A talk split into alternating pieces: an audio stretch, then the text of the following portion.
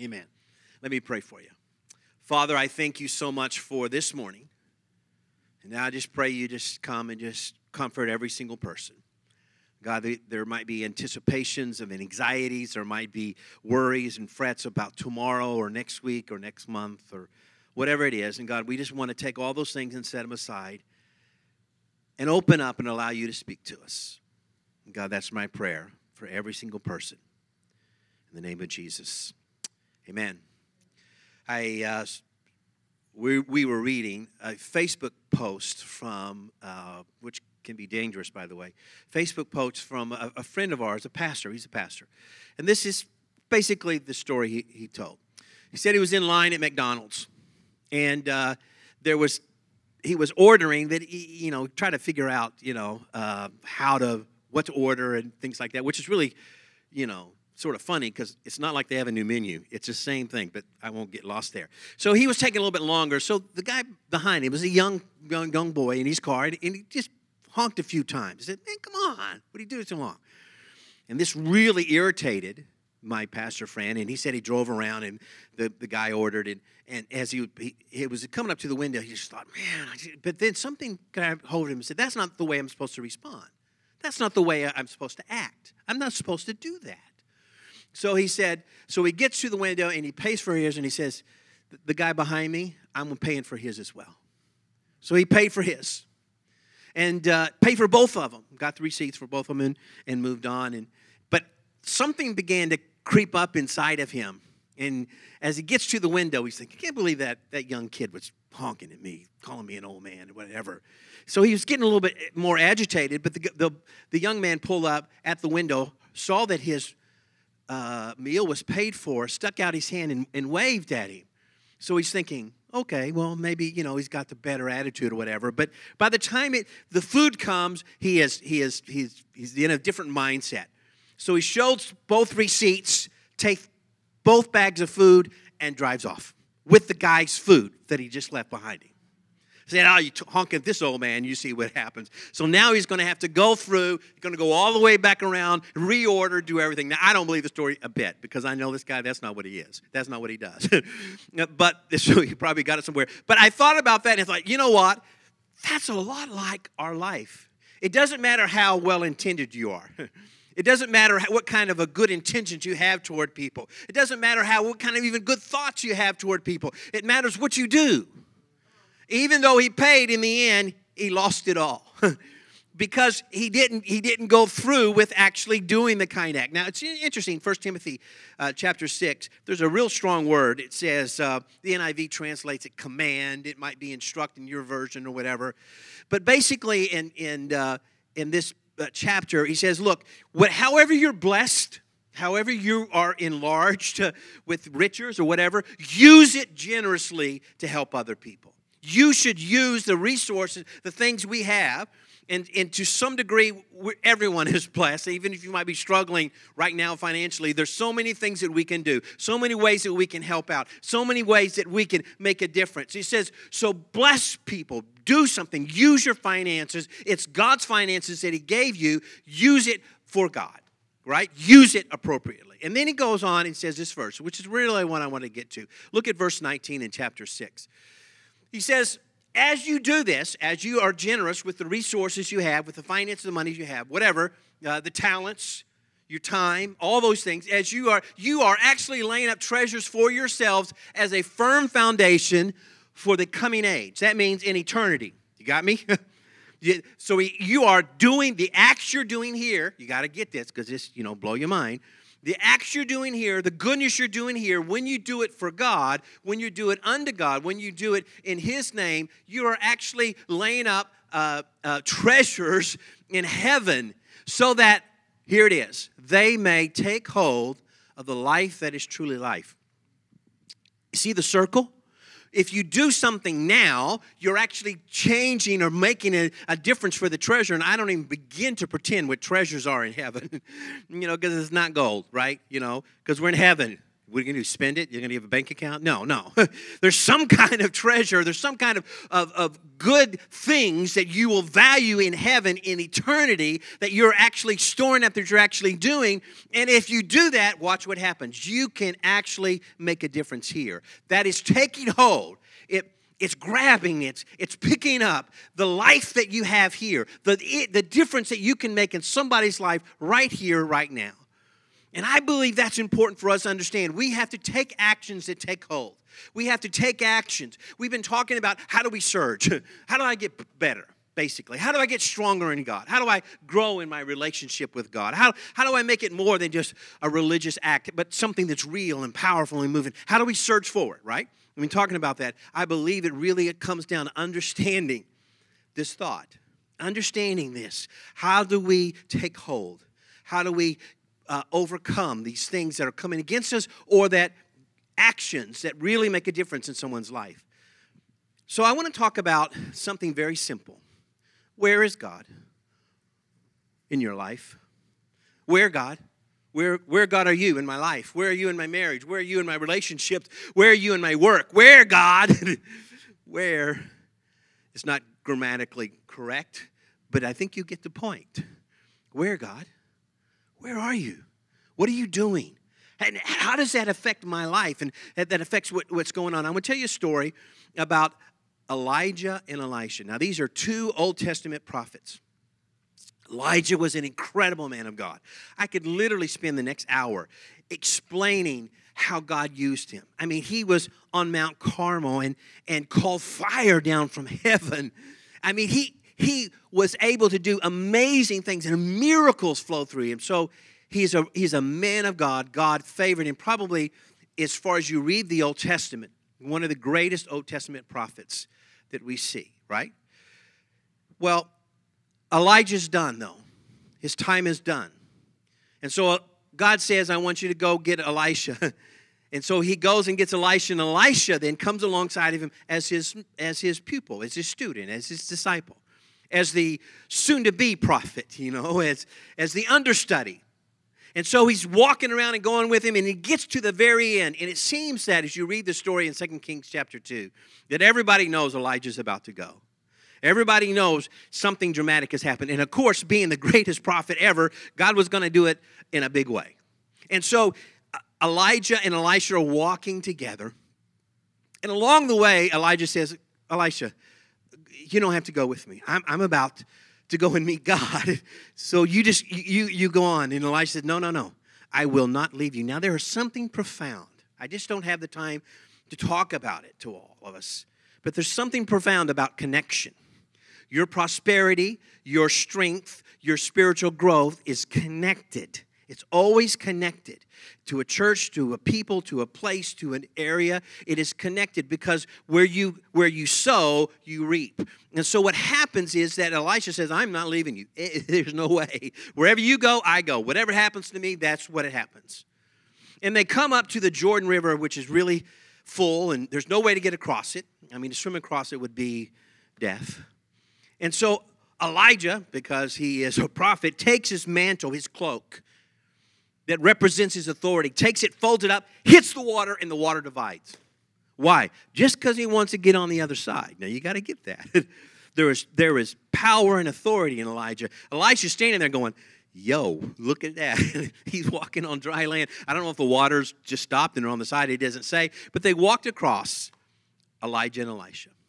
And as they were moving on to just, just tell the story, and you have to read Second Kings or really uh, uh, chapter 2 to catch the whole story. But he's walking along, and Elijah turns to Elisha and says, What can I do for you? I'm about to leave. I want to bless you. What can I do? Elisha had the boldness to say, I want a double portion of your spirit. Now, a lot of people make a big deal, which I think is important, that Elijah had seven miracles. Elisha had 14, 15 miracles.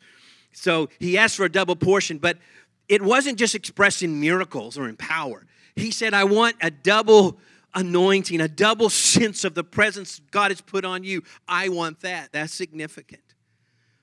Elijah said, Well, uh, I can't do that. That's not what I do. I can't anoint you. I can pray for you. I can intercede. I can ask God to touch you, to heal you, to bless you. But God does that. But this is what Elijah said. He says, If you're with me at the very end, then you'll get it. But if you're not, you won't get it. In other words, what he said, we'll let God decide. How many know that's a good decision? And sometimes we got to just get to that. We say, okay, God, you do this in my life. You move him in my life. And he says, so, because God can make me lose you in all of us if he doesn't want to do this. And so they're going along, and then it happens. It happens. Incredible. These like chariots of fire come down and sweep down in between Elijah and Elisha and divide them. And as they divide them, and, and the reason that had to happen is because God then sent a, a whirlwind. I imagine it more like a, a tornado, a, a, a wind, a mighty wind picked Elijah right up into the air. And Elisha saw Elijah going. And when he did, his mantle, his cloak, floated down.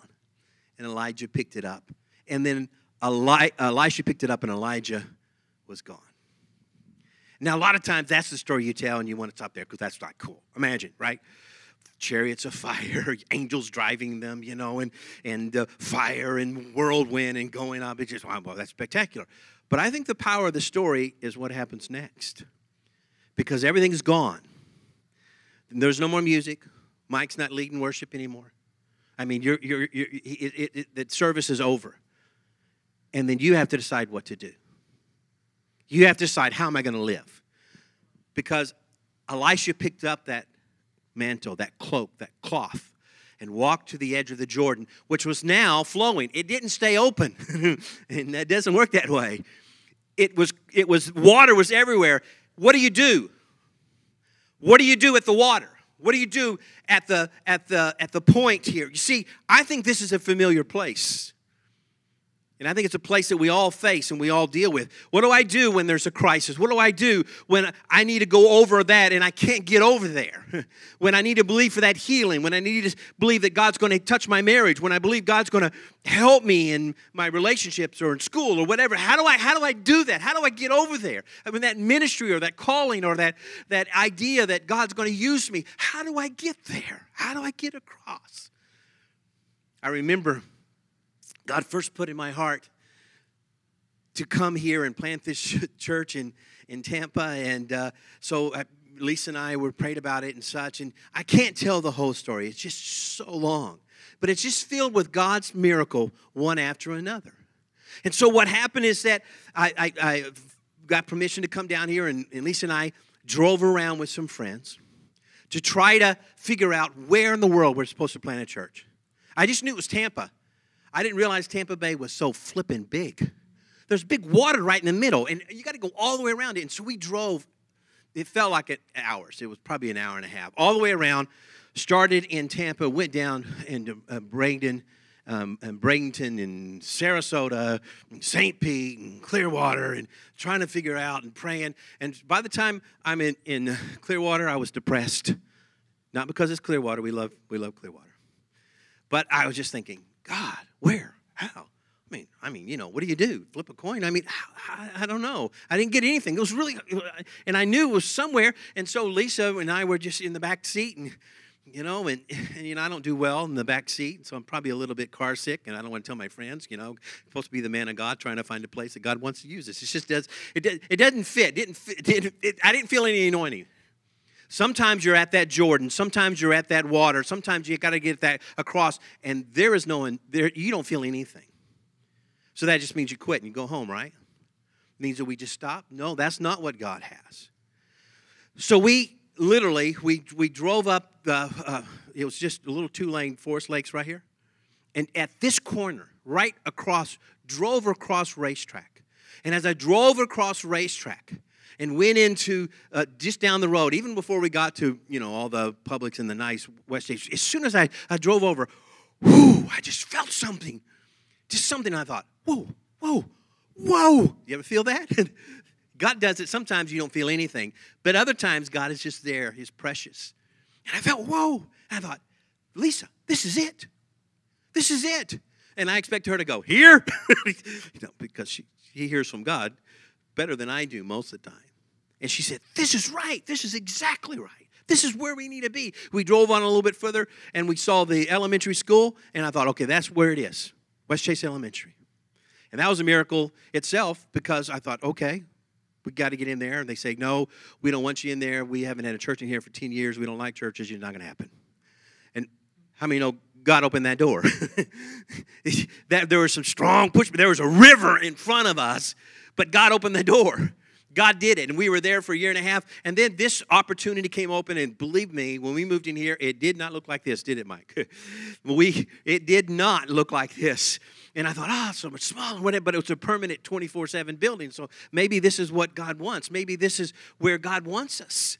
And but you know, I really prayed about it and I wasn't too sure. But sometimes you just gotta you gotta take that step and think this is what God's doing. So we did that. We got in here. I didn't know the pandemic was coming.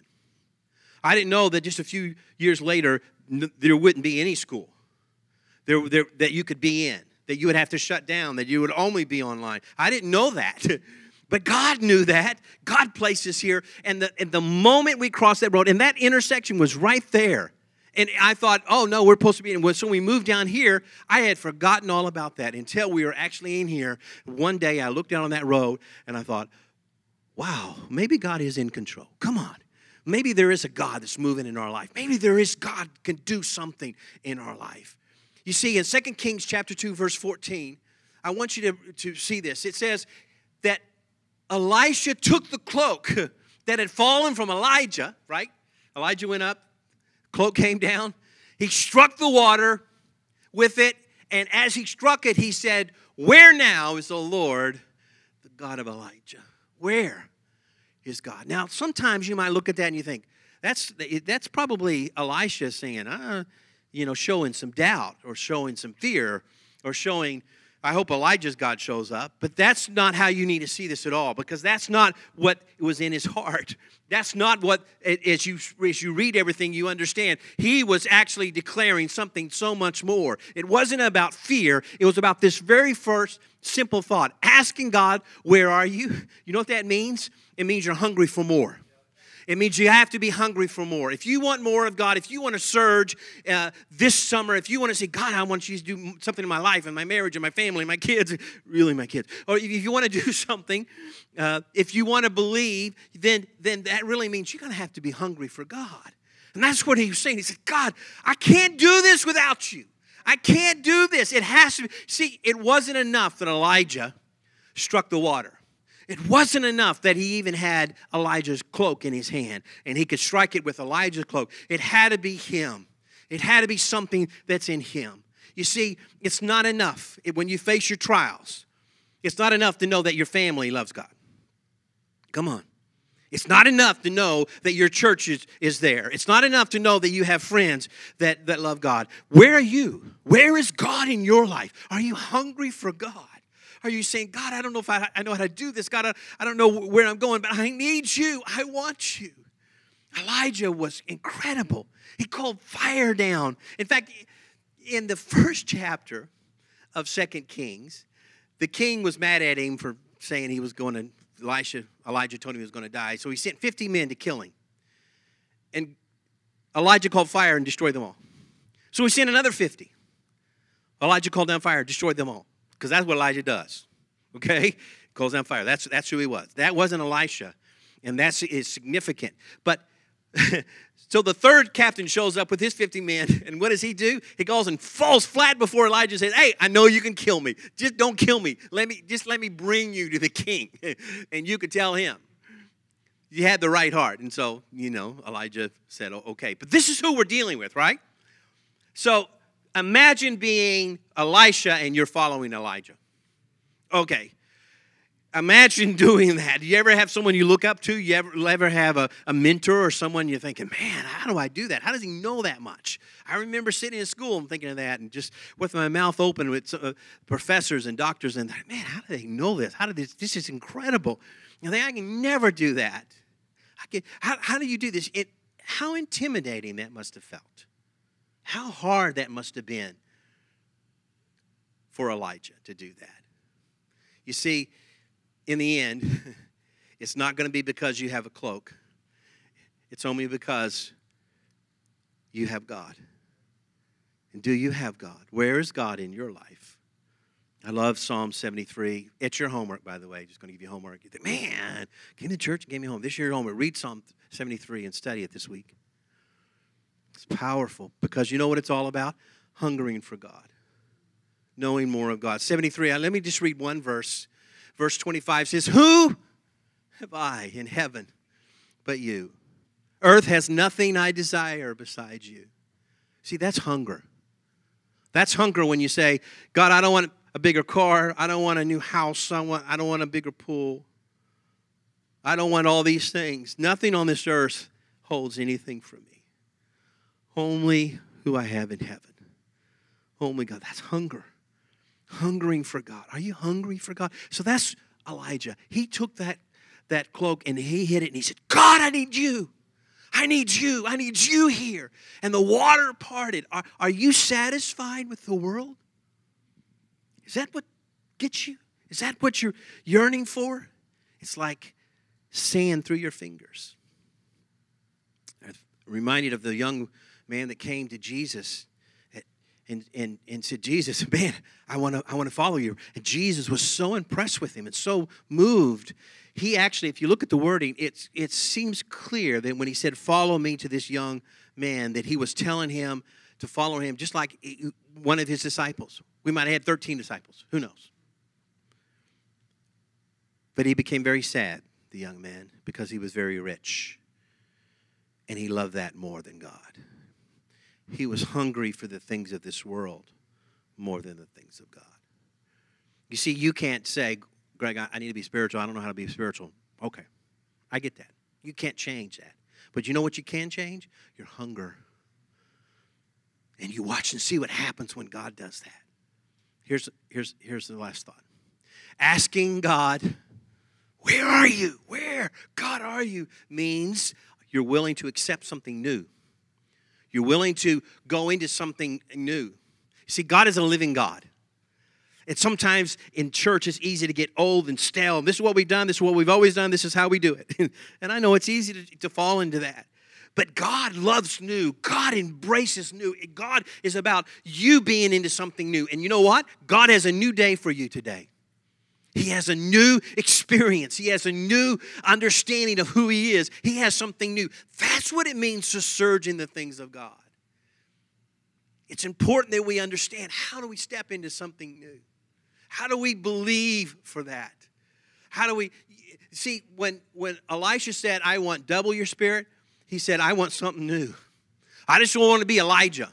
And Elisha, if you look at the story, was not Elijah. Elijah was, uh, was, was, was strong with authority, but he was harsh.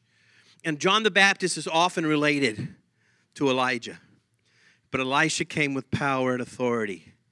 And Elisha, very often, instead of wiping them out, Elisha gave them a chance to, to change and such. And it was much more a picture of Christ coming and what Christ has brought into us and brought into our life. They, they uh, when Elisha hit the water and crossed it, the prophets were watching him, the other ones, and they said, Hey, you the man now.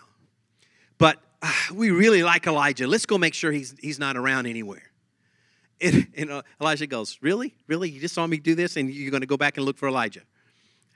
Are we not the same? I want to go back. I want to go back to the traditional. I want to go back to that. I want to go back. I want to go back to what I knew. And God's saying, I got something new for you. Come on. Come on. I got something bigger. I got something greater. If you, if you just trust me, they looked for three days. They couldn't find him. And that was a perfect break for what was going to, what was and what would be. What Elisha was going to do what Elisha was. In Joshua, it's really interesting. Joshua is the leader of uh, Israel. They're about to go into the promised land. Moses had already passed away, had already died, dead.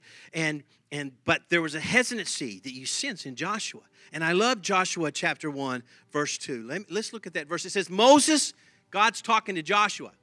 I love it. Sometimes God's pretty direct. Sometimes God just says what it is. He said, Hey, Moses, my servant, is dead. That's dead. Let that go. Let it go.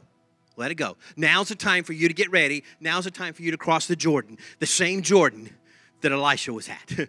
the same river, the same place, probably, that he was right there and said, okay, now's the time to get across this.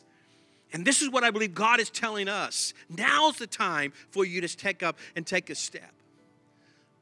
Elisha, when he took that cloak and hid it, he was saying, Where is God? I'm ready. I'm ready. I'm ready to go, God. I'm ready to do the new thing. I'm ready to do the new work. Elisha was Elijah was taken up into a whirlwind. I'm not very good with roller coasters.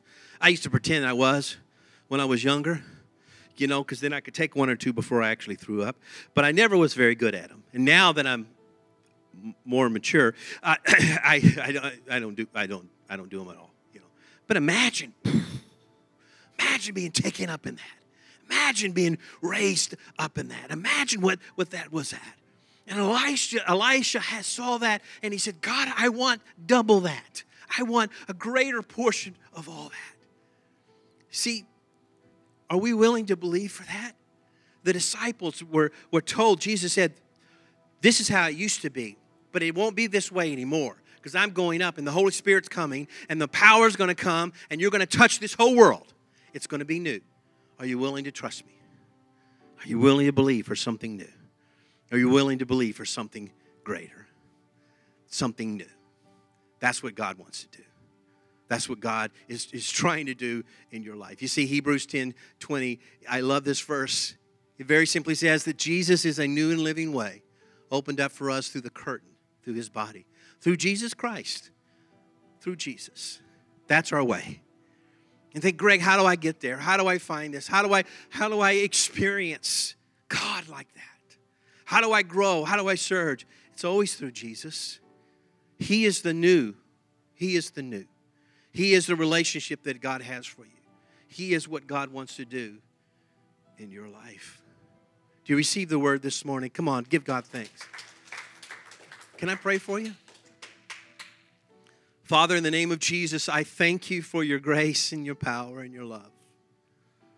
And God, I, I, I, pray for every single person watching and every single person in this building right now, right here.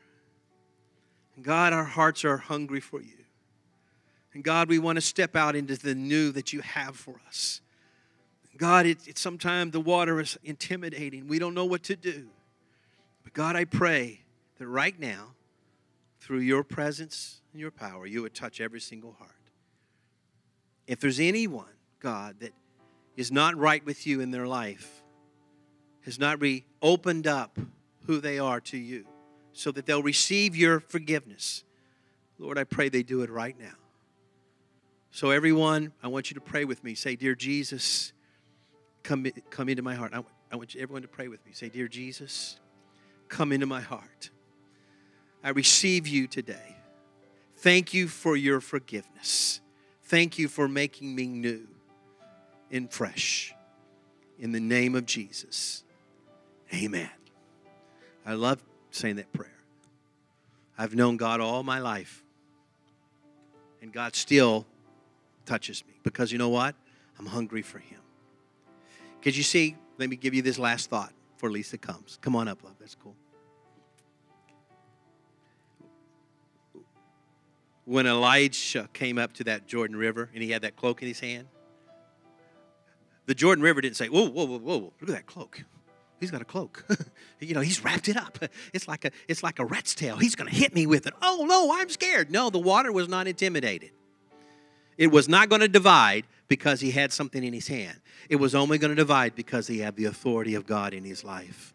And your life will change when we uh, make sure that God is the authority in our life, that He is the one controlling our life, that He is the one that is guiding us and leading us. And that's my prayer and I believe, come on, there is there's a new surge that God has for us.